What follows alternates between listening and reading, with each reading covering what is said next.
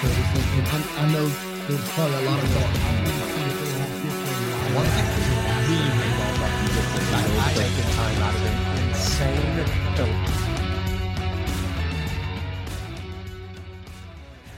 I used to think that I was brave as a big, tough Army Ranger deploy into combat, getting shot at. And then I stood on a stage and looked out over this crowd of thousands of people. And that's the moment that I realized I'm not nearly as brave as the guys on this stage. If you want to know what I'm talking about, I described that moment during this interview with my guest, Ken Valentine. Ken was a Secret Service agent multiple times on three U.S. presidential Secret Service details. He was the guy who stood between the President of the United States and anybody that wanted to shoot him or anybody that wanted to blow him up. And I get a chance to sit down and talk about what it looks like to cheat death on this episode of Unbeatable with my guest, Ken Valentine. Hey guys, before we get into the story with Ken Valentine, I just want to tell you about the Solomon Foundation. They're helping to bring this episode to you today. And the Solomon Foundation is out there to make a big impact on the local church and help you get an excellent return on your investment at the same time.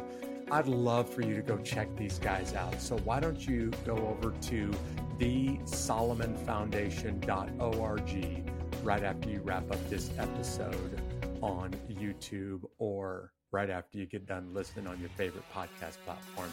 Now, here's my interview with the Secret Service agent, Ken Valentine. These stories of triumph over adversity will help you handle your toughest days in life and become unbeatable. Hey, Ken, thanks for being a guest on this episode of Unbeatable. It's good to catch up with you. Been a few months since we yes, uh, worked together in Pennsylvania.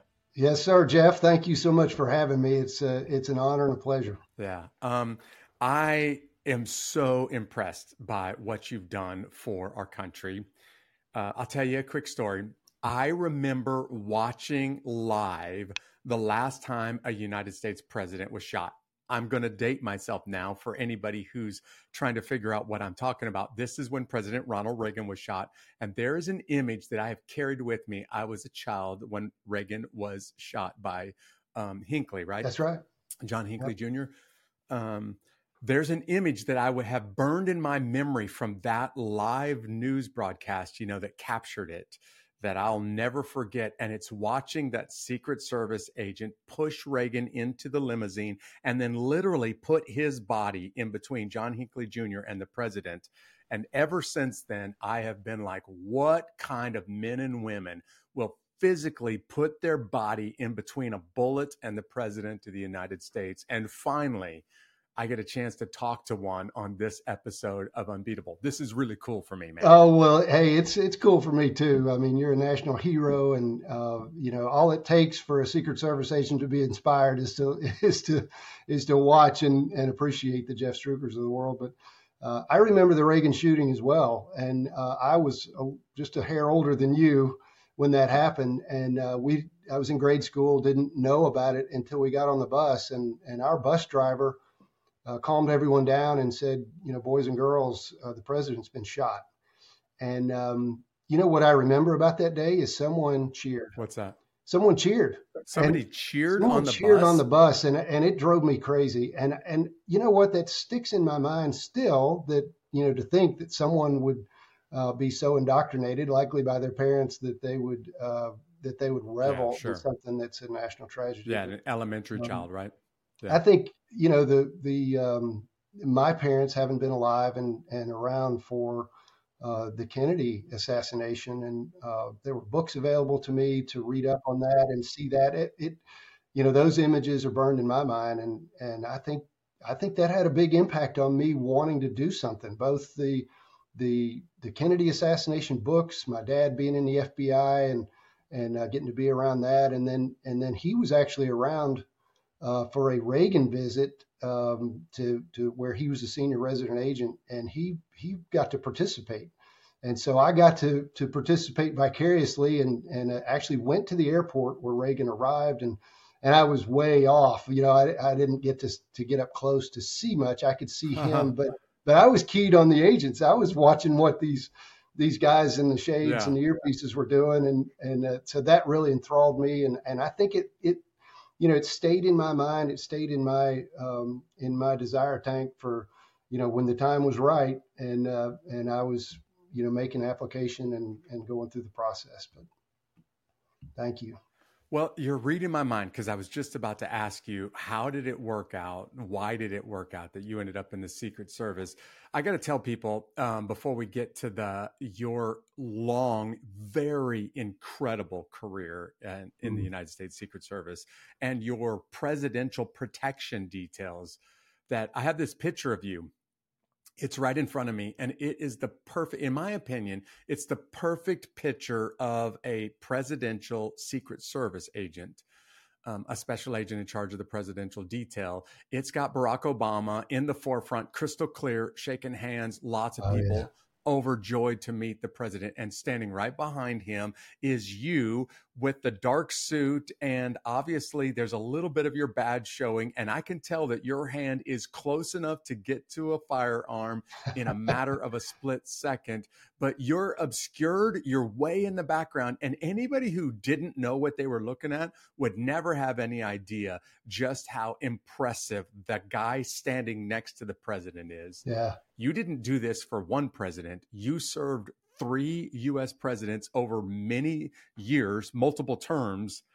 So um, let's talk about the work that it takes to go from Secret Service to the Presidential Protection Detail. Right. Well, 24 year career, 10 of those years spent uh, uh, full time service with the president uh, out of out of Washington, and so I, I served uh, the last year with President Bill Clinton when he was in office, and then the first uh, four years with President George W. Bush, and then uh, it's typically a five year assignment. At least it was when I did it, and so you rotate out. there is a burnout you know, sense there. So they do rotate. Of course, that I that rotated out schedule must be insane. Bounced around, and and then uh, lo and behold, they promoted me to go back. And I'd been on President Obama's campaign detail when he was a senator, and so they they promoted me back when he took office uh, the first time, and uh, so I spent another five years uh, on the president's detail then. But um, you know, there there is a, a, notion within the Secret Service. Not not too many people go in thinking that they're going to do anything but the president's detail, and and I think by the time you're ready to to be considered for that assignment, uh, there is a winnowing process, and so. Um, you know, probably not unlike going into the Navy thinking you're going to be a Navy SEAL. Well, you know, gonna, of course, right? It's not for everybody, you know, and, and I think that's that's good. It's natural. It's um, and so, you know, not everybody wants to put up with that with that lifestyle, with that stress, with with all of that. Um, I just think that that I had the right wife, the right family. They were supportive of that, and and I seem to thrive in that. I, I don't I can't explain that except it's just a, a, a you know mercy gift that that that seemed to be where I thrived and and enjoyed it. And hey, if they'd have let me, I'd still be doing it today. I, I loved it that much.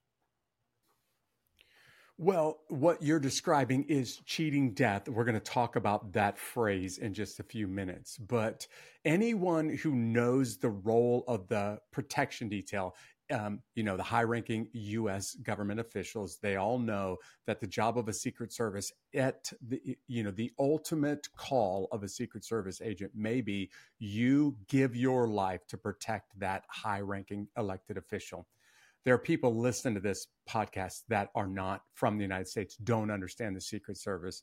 So, in just a second, I want you to explain that stress, as you called it, that lifestyle. But there are plenty from the US, myself included, who don't understand what it takes to make it through that winnowing process and make it to the protection detail so can you just describe what they ultimately what you you you ultimately had to do just to be able to make it to the level of serving three US presidents as their protection?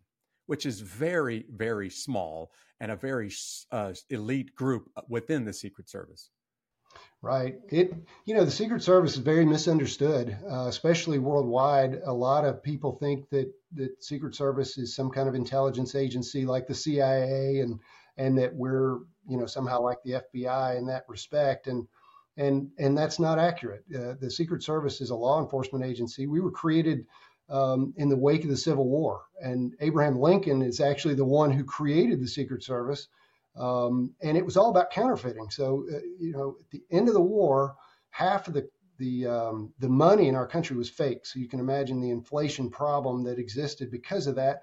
And uh, there were no federal investigative agencies to go after counterfeiters. So uh, Lincoln, in his wisdom, said that uh, the Treasury Department ought to be investigating that and created the Secret Service with 10 operatives, they called them back then, not special agents, that would fan out and stop counterfeiting because at that point, all they had to do to beat the rap for counterfeiting was step across state lines and no one could touch them. So they created this federal oh, investigative right. agency yeah. that could sure. that could yeah. go out and so these ten guys, they were all men, then uh, fanned out and and put a whooping on on counterfeiting and and really shut it down. And and so that was our genesis. Uh, the the night that that Lincoln signed the bill that, that created the agency that would later protect presidents, he was assassinated. And so the legacy that is. That, that he was assassinated that. that night. And so it Wow. didn't have anything to do with protecting the president, though. And we had to have two more presidents get assassinated before somebody finally said, hey, somebody ought to pre- be protecting these guys. And so Garfield in 88 and, and McKinley in 01 were assassinated in addition to Lincoln in 65. And, and so the we were still really the only federal investigative law enforcement agency out there. So they gave the responsibility to the Secret Service. Um, you know, ten years later, uh, the the Justice Department wanted to get into the investigative uh, arena, and so they took ten Secret Service agents, moved them to Justice, and and that became the FBI. So so that's our genesis. So you what we're looking at when when when we're looking for uh, protective agents uh, they're coming from the field of investigators. And so the the old adage in the Secret Service is you can turn an investigator into a protection agency, but not vice versa. So a good investigator makes a good protective agent. And so attention to detail and and seeing things through and being methodical lends itself to being good at protection. And so if you're good in the field doing investigations, then chances are we can we can make you into a good protection agent. And all along the way, from day one uh, in the field as a brand new Secret Service agent, you're going to get a taste of protection. So the, the president's traveling and you're assigned to, say, Columbus, Georgia. Uh, the president's going to come near there and they're going to borrow you to, to come and help. And so you may have a, a small role, you know, uh, uh, stand in this stairwell for about eight hours and and learn how to be a Secret Service agent. But all along the way, you're building your your resume and and learning the skills and the trades and and and building that reputation too. And I, you know, I think reputationally is is is how presidential agents are made. And so by the time you are have been on the job long enough to be considered for the president's detail, you've got a a pretty long resume and a very long reputation. And so uh, they what they used to do is bring you to DC for a look-see, and they, they called it a look-see. Uh, these days they don't do that. It's just more built on the reputation that you've garnered uh, uh doing those initial assignments and and working close to the president uh, as a as a field agent.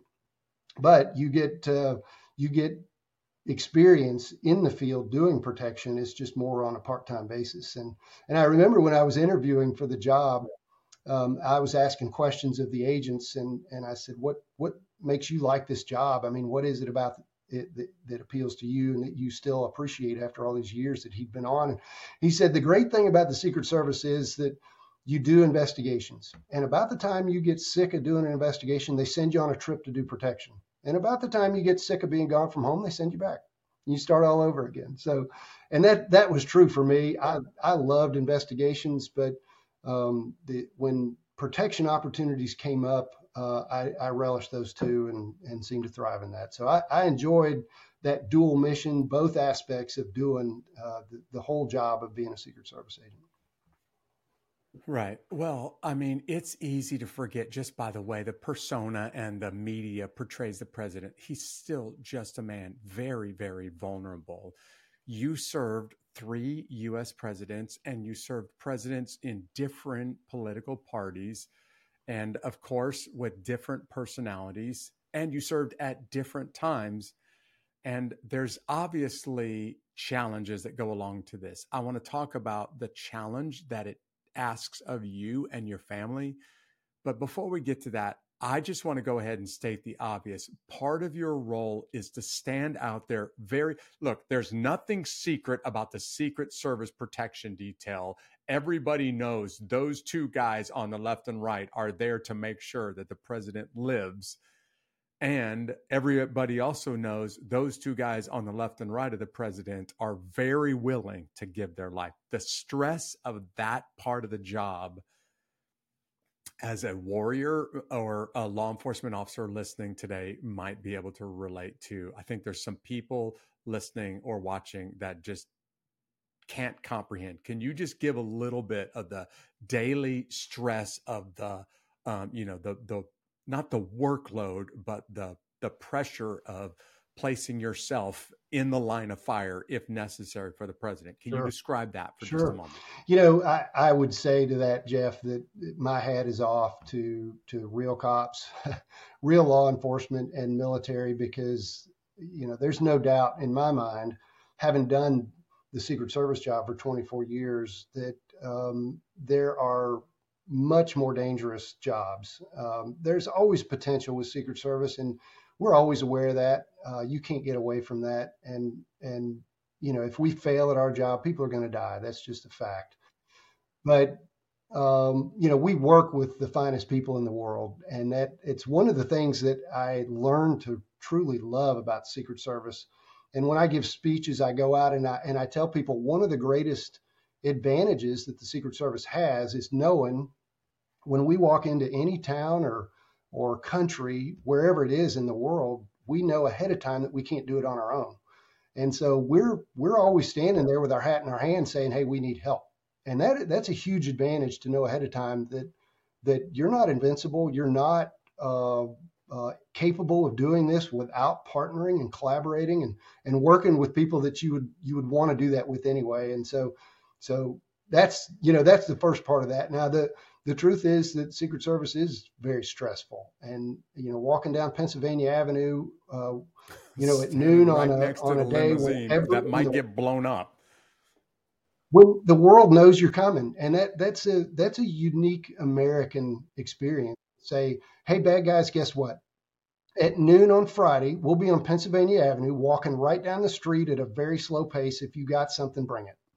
And you know, we, it's it's not said that way, I'm but that's sorry, kind of I shouldn't be laughing. But that's just like uh, inviting everybody who wants to take a shot at the president. Here he is. Take your shot.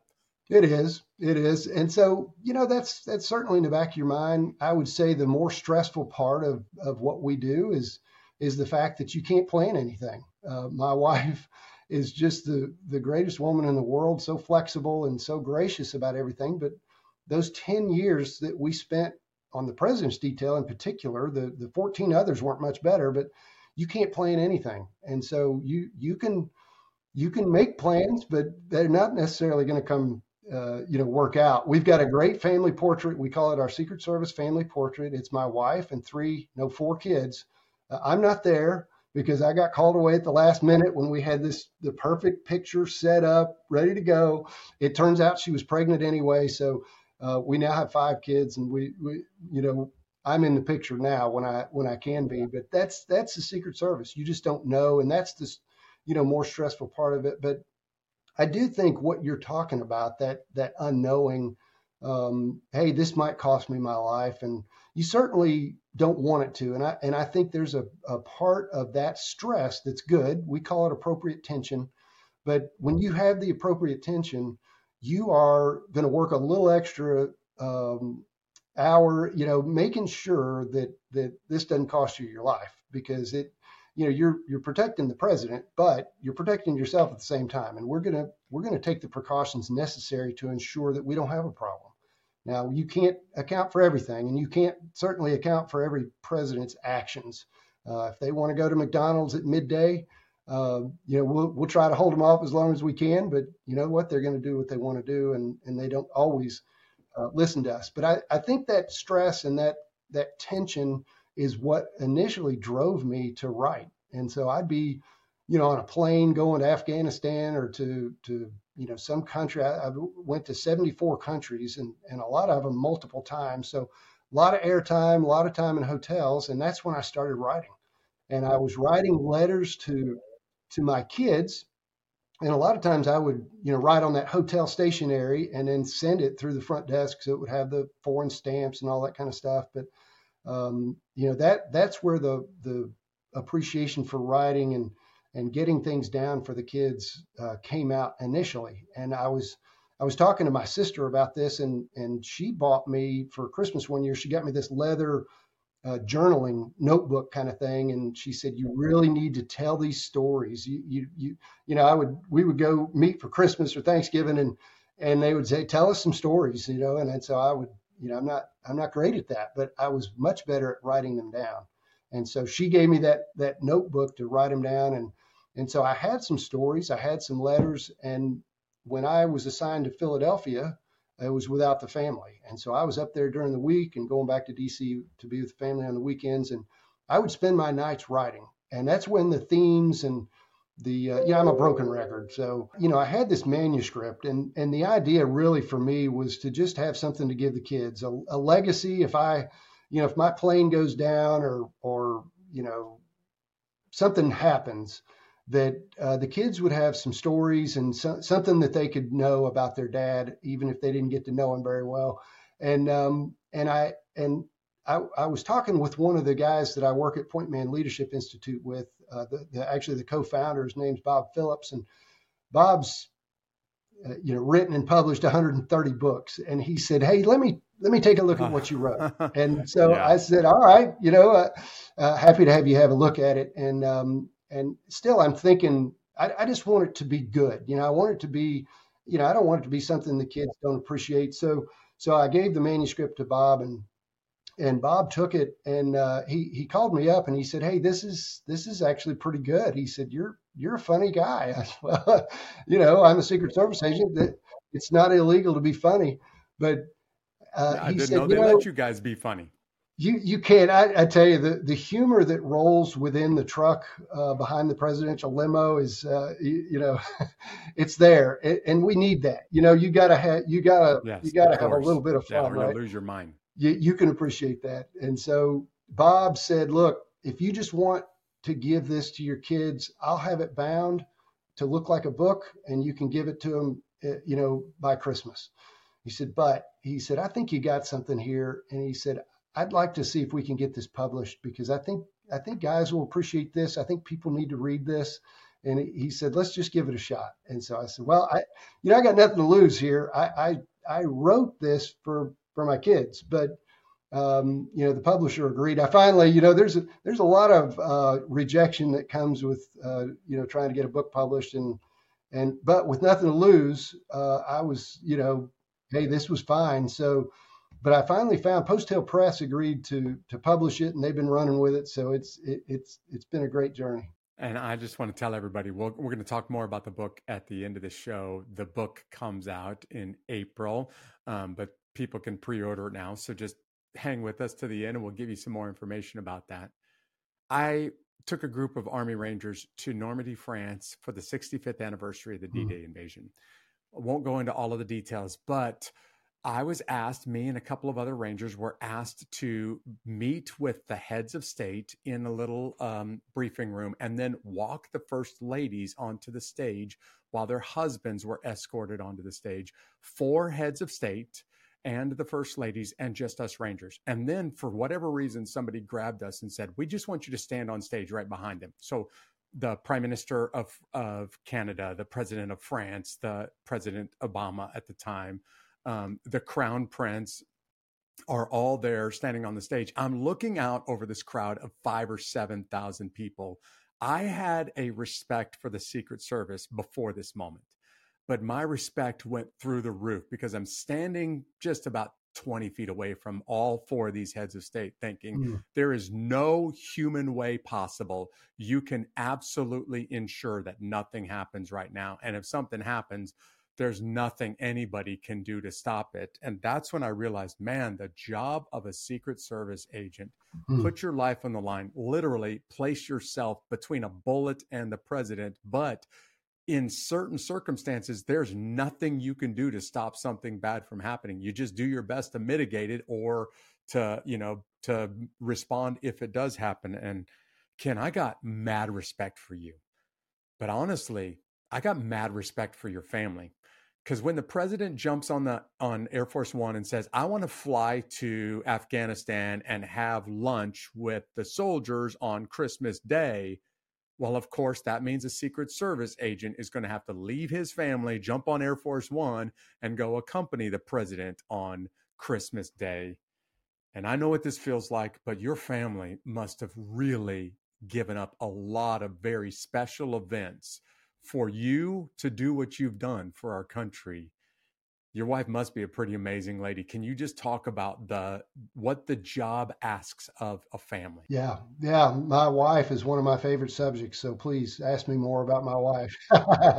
She sandra and i have been married for 31 years and uh, all she, right she nice the most patient uh, wonderful woman on the face of the earth and you know, the Lord knew what I needed uh, because I had no idea when we when we got married what I was going to be doing for a living. I was in law school and and thought I was going to be some kind of lawyer, and so my my wife, um, you know, has been the sounding board. She's been the uh, you know my partner through this entire thing, and um, one of the things that we do as a couple is that you know we pray through decisions and and so my wife knows that she has veto power on on decisions that are getting made. And so uh, there were three times I distinctly remember when I was on the president's detail the first time that I offered to quit because I knew that that you know this is getting old. Um, she's we're having babies. We're uh, I, I remember I came back from Cartagena, Colombia, and I had a 14 hour turnaround to head to Halifax, Nova Scotia. Um, oh my god! You so, wait a second. You went from sunny, hot Colombia to Nova Scotia in 14 hours. Yeah. That's hard, not just on your sleep schedule, but that's really hard on the you know the human body right there. Yeah, yeah. You that's a great point. Uh, it did. I did go from uh, shorts and t-shirts doing logistics down there to uh, winter coats, but in that 14 hours, Sanders said, "Oh."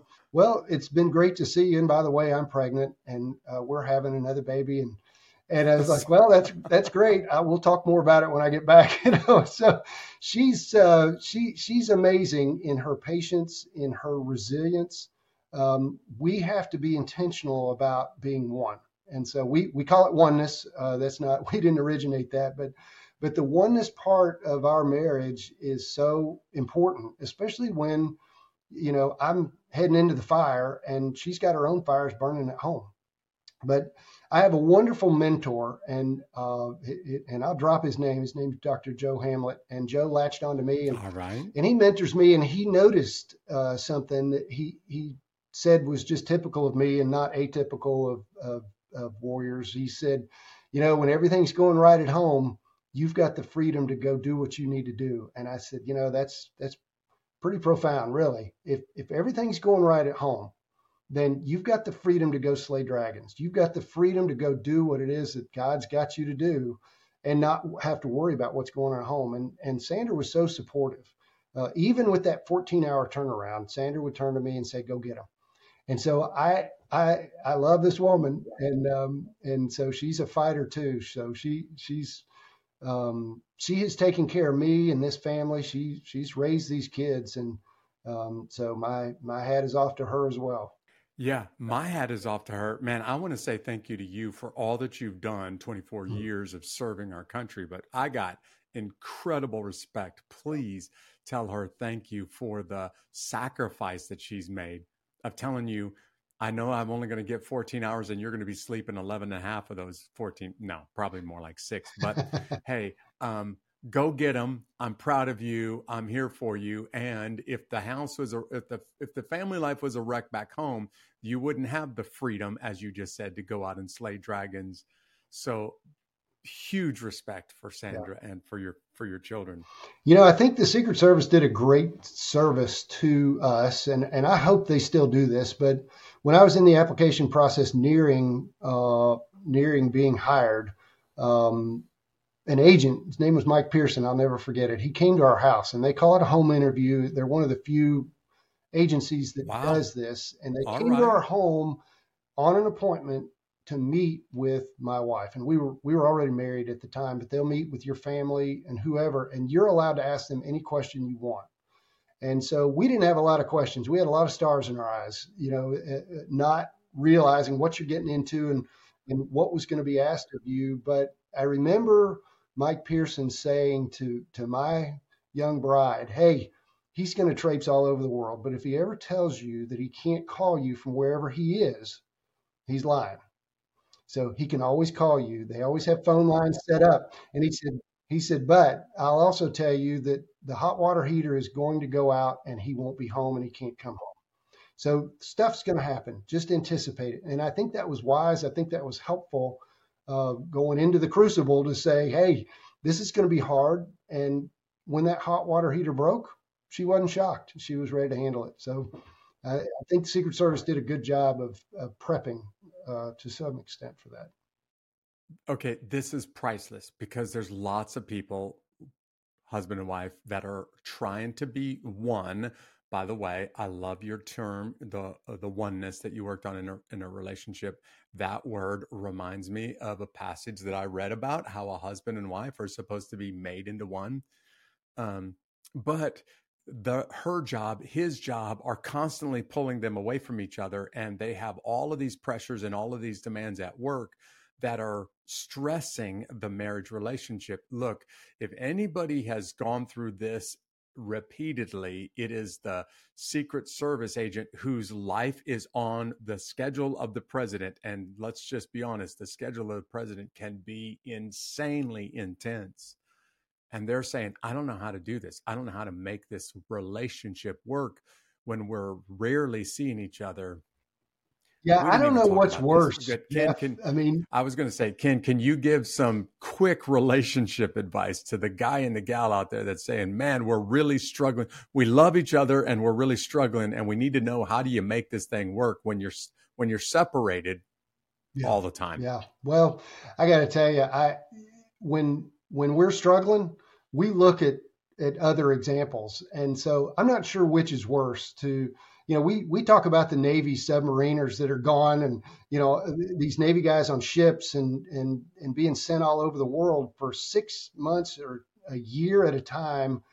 You know about that ahead of time typically, but uh, man, that we wonder how you do that, and so we, you know, we would look at the at world news and see what president died, and then you know, all right, well, the president's going to go to that funeral, so now we know what I'm going to be doing next week. I'm going to be going to France, or I'm going to be going to, you know, some other country, and um, um, I, you know, I think for us, um, you know, quantity of time does not necessarily mean quality, and so I think that's true with kids too, but you have to be intentional about your time and so, whether you've got a little bit of time or a lot of time, um, I certainly know examples of, of, of guys and marriages where there was no travel, there was no stress, there was no, you know, you, it, it, and it didn't work, you know. But and then I know examples of people who whose marriages were a lot more stressful than ours. That, you know, separation for vast amount of time and and you know heartache after heartache and stress uh, entered into that relationship, and yet they thrived. And so I think for us, um, you know, you mentioned the verse that says the two shall become one, and and I think that was the advice that we received early on that that's made all the difference. Is that if if the two of you are leaned into each other in submission to the Lord, then it, it's on Him. You know, He gets to support you, and that's where we've tried to be. I, certainly, it's about direction, not perfection, but we've we've strived right. to to lean into the Lord and and find ourselves leaned into one another in the process, and that has made a world of difference. Direction, not perfection. Man, I'm writing that down right now when we're talking because I think that is the perfect piece of advice. My wife and I, um, we were on combat deployment. I'm, I think this is number 15 or 16. And I remember we looked at each other and said, I don't get it. This is harder. Every deployment gets harder and harder to say goodbye. You'd think by this many times we figured this out, but it always gets harder. And it's because our relationship was growing closer. But I also remember saying, we're going to figure this out. We're going to make it work. We're going to do whatever it takes because we're not going to let the job tank our marriage. Um, right. And I, I just want to say, man, Ken, when I hear of you and your wife and your marriage, it gives me great hope for anybody out there who's got a lot of demands at work. She's working hard, he's working hard. They rarely see each other. And if you guys can make it, you they can make it too. you know, uh, we we believe love is a commitment, and so we we believe in staying power uh, when it's hard. And you know, what does that what does that mean? Uh, it's it's so you know individual to each each couple and each marriage but um, you know I, I, I watched my wife go through cancer with uh, stage two breast cancer recently and and just watched her uh, her staying power through that. And uh, you know had to be there to to shave what was left of her hair uh, you know off of her off of her balding head and and uh, be there when the chemo and the radiation got uh, to be a bit too much. And all the surgeries and and all this stuff. And and you know if if you're doing that on your own strength um, then failure is inevitable. But when you're leaning into the lord i think that makes a big difference. And so when your gaze is lifted off of your own troubles and on uh, on him i think that that helps relieve some of that stress and that burden. And and i think that's where we're trying to be. You know again uh, we we we say it all the time. It's it is direction over perfection because if the standard was perfection, we'd all just be miserable.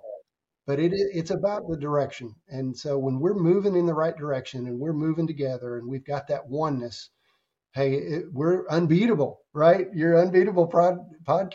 Yeah, that's that's that right. That's right. Did you hear that, everybody? I like it, love it.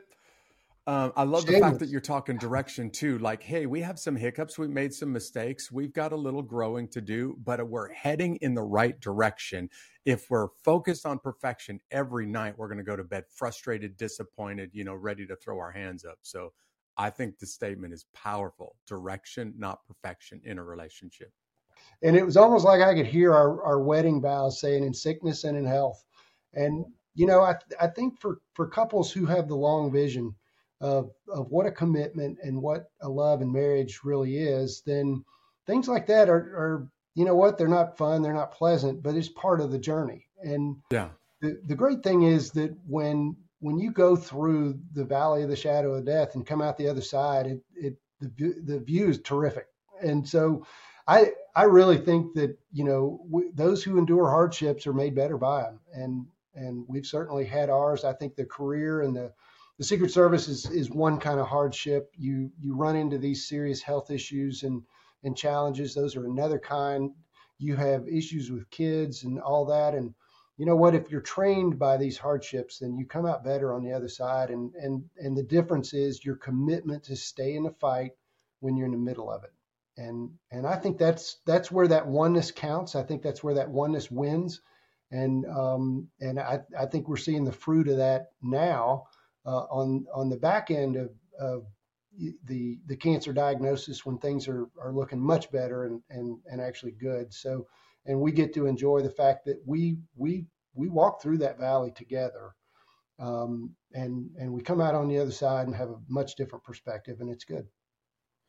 I couldn't do a better job of demonstrating or describing this entire podcast than what you just said hmm. because mm. yeah, life is going to knock you down and yeah, you're going to go through hardships and you didn't even want to or choose to go through these and your commitment is I'm going to get up and I'm going to stay in the fight and what the audience is hearing from you Ken is not only do you stay in the fight and prove that your marriage or your uh, you know your friendship or whatever is unbeatable but you actually come out of it stronger on the other side as opposed to just being defeated by life and overwhelmed by your circumstances and throwing your hands up and quitting so, man, you're the poster boy. You're the perfect spokesperson for what we're trying to say in every episode of this podcast.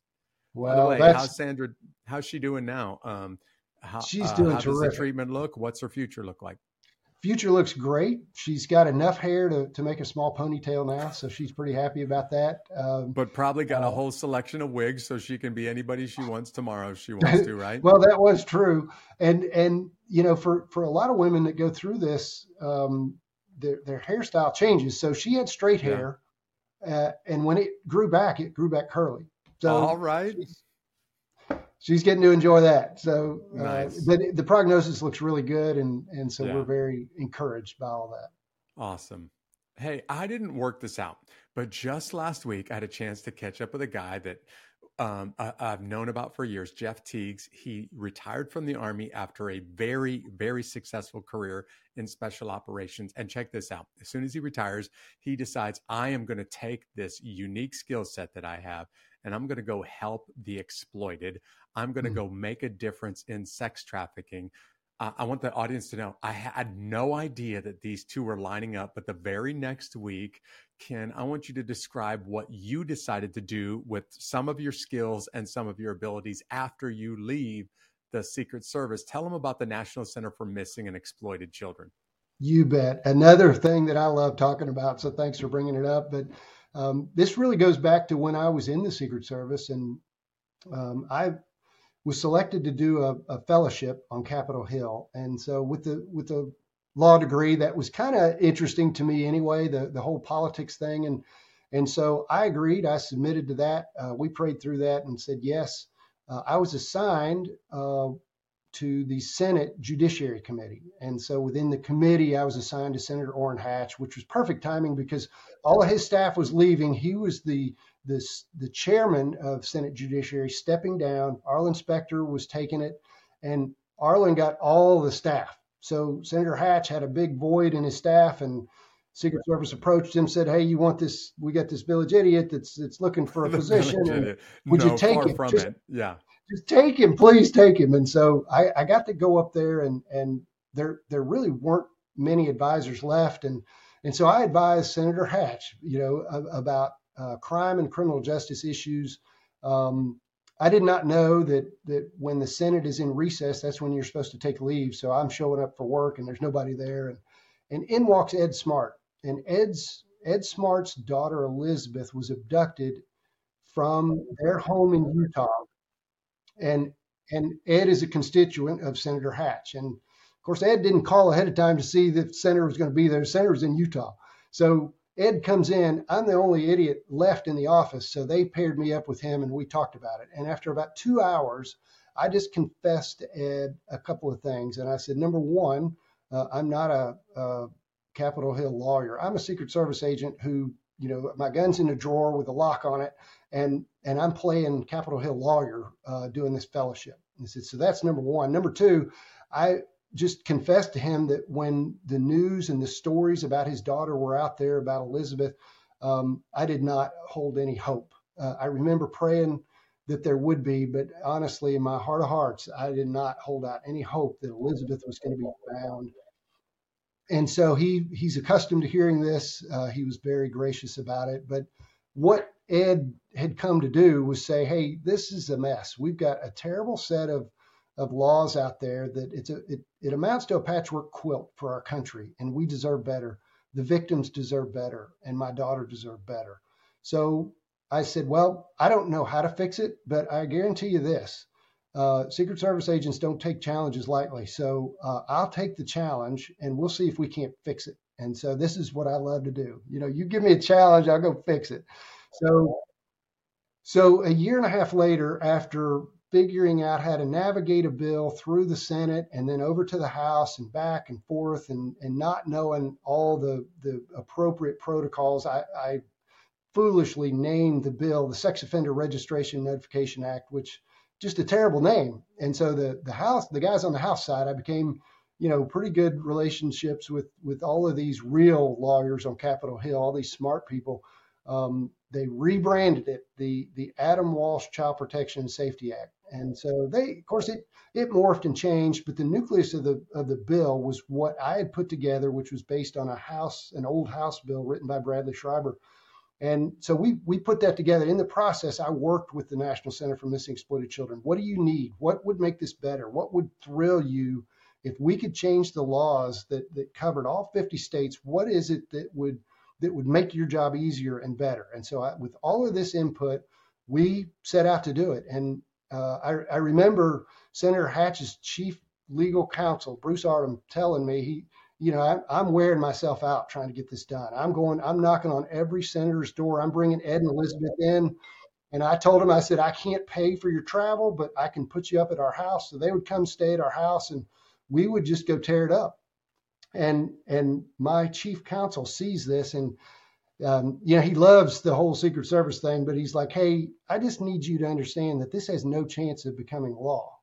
And I remember looking at him and I said, do what? And he said, this has no chance of becoming a law, but it's a great, it's a great endeavor. It's a to, good to, thing you're doing, but it's entirely futile and it's a waste That's of time. right. That's right. And I said, yeah, watch me. So a year and a half That's later, talking about where yeah, Ken. Yeah, yeah, a year and a half later, uh, Village Idiots, in, uh, you know, on the south uh, grounds of the White House, getting this thing signed into law, and George Bush um, signed it into law as the Adam Walsh Child Protection Safety Act of, of 2006. And so, the guys who who worked at NCMEC, National Center for Missing Exploited Children, uh, they they're a very loyal bunch, and and John Walsh uh, maintained his appreciation for the efforts and, and all of that. And so I was not allowed to be on the board as a government employee. But the day I retired, uh, I get a call from John Walsh, and he said, "Hey, I'm nominating you for the board." Uh, I really the didn't. The day feel you like retire, I, now yeah, you're ours. I really didn't feel like I had much choice when John Walsh yeah. tells you you're going to do something. The chances are you're going to do it, and and so he nominated me for that and and I've been serving on the board ever since and so that's been about 4 years now and I love it. The the National Center is is an incredible place filled with incredible people that have talent and passion and they're making a difference in our country and and so John Walsh, John and Reve Walsh started NCMEC out of their garage after their son Adam was wow. abducted yeah. and murdered. Yeah. Uh-huh. And so they started this in the trunk of a car in their garage they got the attention of Ronald Reagan, and Reagan is the one who who who pushed it through and made it a public-private partnership. And um, so NCMEC offers all kinds of, of services and information, and it's all free because because of the nature of who they are. It's a 501c3, and so they're they're making a huge difference in our country, protecting kids, uh, preventing um, uh, exploitation when they can. Uh, a lot of times, unfortunately, the the you know what they have to offer is identification services for kids who've been found and aren't identified. Um, they're solving cold cases and and making a difference on behalf of kids. And so I I absolutely love the engagement there. Um, it it was funny moving from DC. Um, you know, getting outside the Beltway, but still engaged with NCMEC inside the Beltway felt like a very very unusual thing. I, and, you know, I just felt like I needed to do something more locally. And so I, I got involved with a group here. Uh, it's called the Well House, and, and the Well House exists to uh, house and, and help restore women and girls who've been caught up in sex trafficking. And so if, if we can get them out, the Well House provides for them a place to stay and, and to be restored. And so that uh, you know I've got my my national effort and I've got my local effort, and so I, you know, I feel like I've that's a full plate for me, and I I have of course, really enjoyed yeah. doing both. Well, uh, not just making a difference locally, but you're helping shape policy nationally, not just theoretical at the national level, but very practical at the local level. And it doesn't surprise me at all, Ken. I've seen lots of really, really talented warriors, law enforcement officers, you know, national um, servant, servants who, after they take the uniform off, so to speak, they step right in and they go straight for the most vulnerable part of society and say, I'm going to help those people. That's what my guest last week, Jeff Tiegs, was doing. That's exactly what you did one day after retiring. Um, and I'm I'm thrilled to hear it because this is a problem that needs a lot needs everyone's attention and a lot of help at many levels.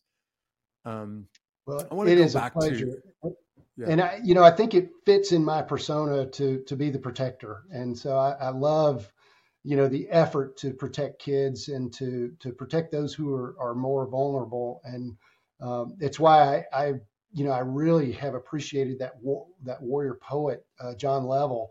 Um, you know, the the episode that I saw him on your podcast, I was not familiar with the Warrior Poet Society and um, but it, it fits. It, it, it fits me. It oh, fits man. so many people. Absolutely. So I'm so yeah. grateful that John is out there, uh, you know, getting his his message out and and rallying people to that to that calling because that that's that's the real deal. Well, at their essence, law enforcement officers, first responders, they get up every day and they say, I want to protect people that are hurting. At their essence, the military gets up and says, I want to put myself between our way of life and people that would harm it.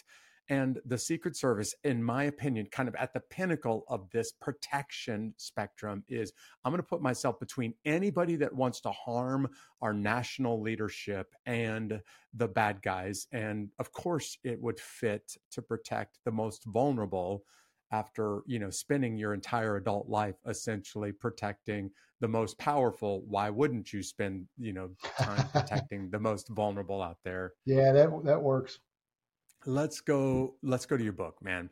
Um, so the book comes out in april. It's already available for pre-order but one That's of the things that i love about your book is you're describing what it looks like to cheat death.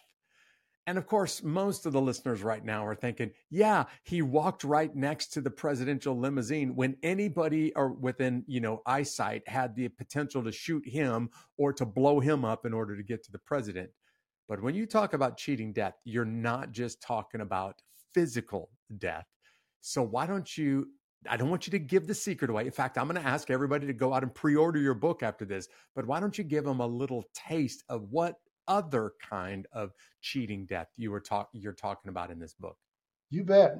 Well, you you you touched on it. The uh, the the idea of cheating death. Uh, Secret Service protects people that that other people tend to want dead. So you take the president out, uh, you you leave the safe confines of the White House, uh, you take him out where he needs to go uh, to be the leader that that we've elected the president to be, and uh, you bring him back safely, and you've cheated death because death awaits every if, single if time, every single day on the job. You've cheated death. And, yes, and I think you know John Lovell really points out the the fact that that's on a personal level as well that that physical need to protect yourself to be there for others to be the protector for others um, out in society is is you know it really kind of dovetails right on into that. Um, but then on the spiritual side, um, you know, we it, the the scripture's clear that we were born uh, dead. You know, we were born dead spiritually, and, and Christ made us alive. Colossians says uh, through Christ Jesus, and so. Uh, cheating death means that that we don't have to stay dead. We can we can walk in newness of life with Jesus Christ and and and live the life that we were intended to live through him. And so that for me is is you know living your your best life is cheating death. And then you know at the at the end of the day we're all going to see a physical death uh, uh, presidents uh, you and me we're all going to see that but we don't have to taste it. And so um, 1 corinthians 15 talks about uh, and it's quoting the prophet hosea saying hey death where's your sting you know, where's your victory? You don't get it. You don't get to claim it because through Christ we get to claim victory in in life after death. And so ultimately, uh, for me, that's cheating death. And when I was in the Secret Service, we used to kind of joke about cheating death. You know, you how you doing? Well, I'm cheating death. And and but we get to do that in reality. And so that uh, knowing that outcome means you get to live your best life now. And I, I to me, that is um, that's where it's at because you've got a mission. God's got a calling for each of us. We've got a mission to do here on earth, and and I think that that when you are aware of your calling and uh, and and secure in the mission that He's given you to do, and you're doing that, uh, that's real living, and that's uh, yeah. that's good living. That's cheating death. A, a, great friend of mine, we were just hanging out together this week, and Keith said to me, Jeff, you know, when I was over in combat a couple of times, I was absolutely certain, beyond a shadow of a doubt, I'm going to die. And I just spiritually speaking, I was prepared and I just got myself emotionally and psychologically ready and said, okay, I'm not, I know I'm not going to come back from this deployment. I know this is my last one, but I am not going to, you know, live in fear. So I'm just going to go out and I'm going to do my best. And you, I, honestly, I don't think I would have appreciated your language if it wasn't for this conversation with Keith, literally just about 24 hours ago. And really, you're saying you don't have to live under the oppressive weight of your mistakes and your past. You don't have to live under the oppressive fear of wondering if there's somebody waiting around the corner that's going to try to blow up the limousine and me with it. If you have just settled all of that in your mind and you're prepared spiritually as well as emotionally, then you got no reason to fear. You can go out and live. And I'm just going to put some air quotes here for everybody who's driving. You really can live without fear, or you really can live your best life because you don't have to stress about all of the stuff that everybody's wondering or yeah. worrying about when you just right. surrender it all. You know, we we we're given but one life to live, and you might as well live it to the fullest. Jesus said well, came yep, that we might have life and yeah. have it to the fullest. But that you know, there's a way to go about that. And when we we're secure in our mission and know what our calling is, then then good life awaits. I, I sometimes it, it it shocks me when um, people who are so young give me quotes that I am now, you know, recalling every day. And um, the young tennis player, uh, Coco Gauff, she's like 19 years old, just won the U.S. Open, and she was being interviewed, and they said, "Hey, do you do you?" And she's a she's a Christian, um, and they must have said something like, "Hey, do you do you pray to win?" And uh, and Coco Gauff, 19 years old, says, uh, "I don't pray about results. I pray that I would be enabled to do my very best. All right. And I leave the results up to somebody else. Yeah. And I thought that's that's and so for a me very when mature I, woman right there. Oh yeah. yeah. she's awesome. And so when I think about um, you know what you were talking about, I go back to that direction over perfection. And so yeah, I make plenty of mistakes. Um, uh, just ask my wife. Um, uh, they're they're out there, but it's not about perfection it is about direction. And when when you're sold out to christ then then the direction is is unknown and and you just keep moving in the right direction. For anybody who's listening to this right now maybe you're not in law enforcement maybe you're not in the military maybe you'll never be in the secret service but you too can cheat death like ken is describing and you can do the ultimate you can cheat the ultimate form of death that eternal death um, that is possible through the blood sacrifice of Jesus Christ. Ken, I can't wait to get my hands on a copy of Cheating Death. Um, I'm going to go out, out and pre order it, and I'm going to ask everybody else to do that. It drops April 16th, 2024, which, if you live in the United States, is tax day. So that's your. Uh, that's your reminder right now. Tax day. Wait a second. I need to go order Ken's book uh, because that's it comes right. out today. Right. Yeah. Well, and uh, you know, the special treat for your listeners is uh, uh, that I quoted your book, uh, "The Road to Unafraid," in in my book, and and your book had a, a profound impact oh, on man. me. Thank you for saying um, that. I, I was uh, living in in a little town in Mississippi. I was the only Secret Service agent assigned to the northern half of the state, and we started a, a, a basically an encouragement and accountability, support and challenge kind of group, and and um, you spoke at a at a church and and I got to hear you speak and we didn't really get to meet then but but I got your book and we ended up I read your book twice before I said hey this group was called cops. It was Christian officers pursuing sharpness. And we uh, we used yeah. your book as a study and uh, and I thought it was just such a great Man, form of enver- encouragement and uh, I gave a copy to my son who's a a brand new officer in the Marine Corps, and and so I just want to thank you for your service. Oh both, man, both to our country and the Army, but also uh, beyond with the the encouragement and um, what a what a great story you possess, and and thank you for telling it.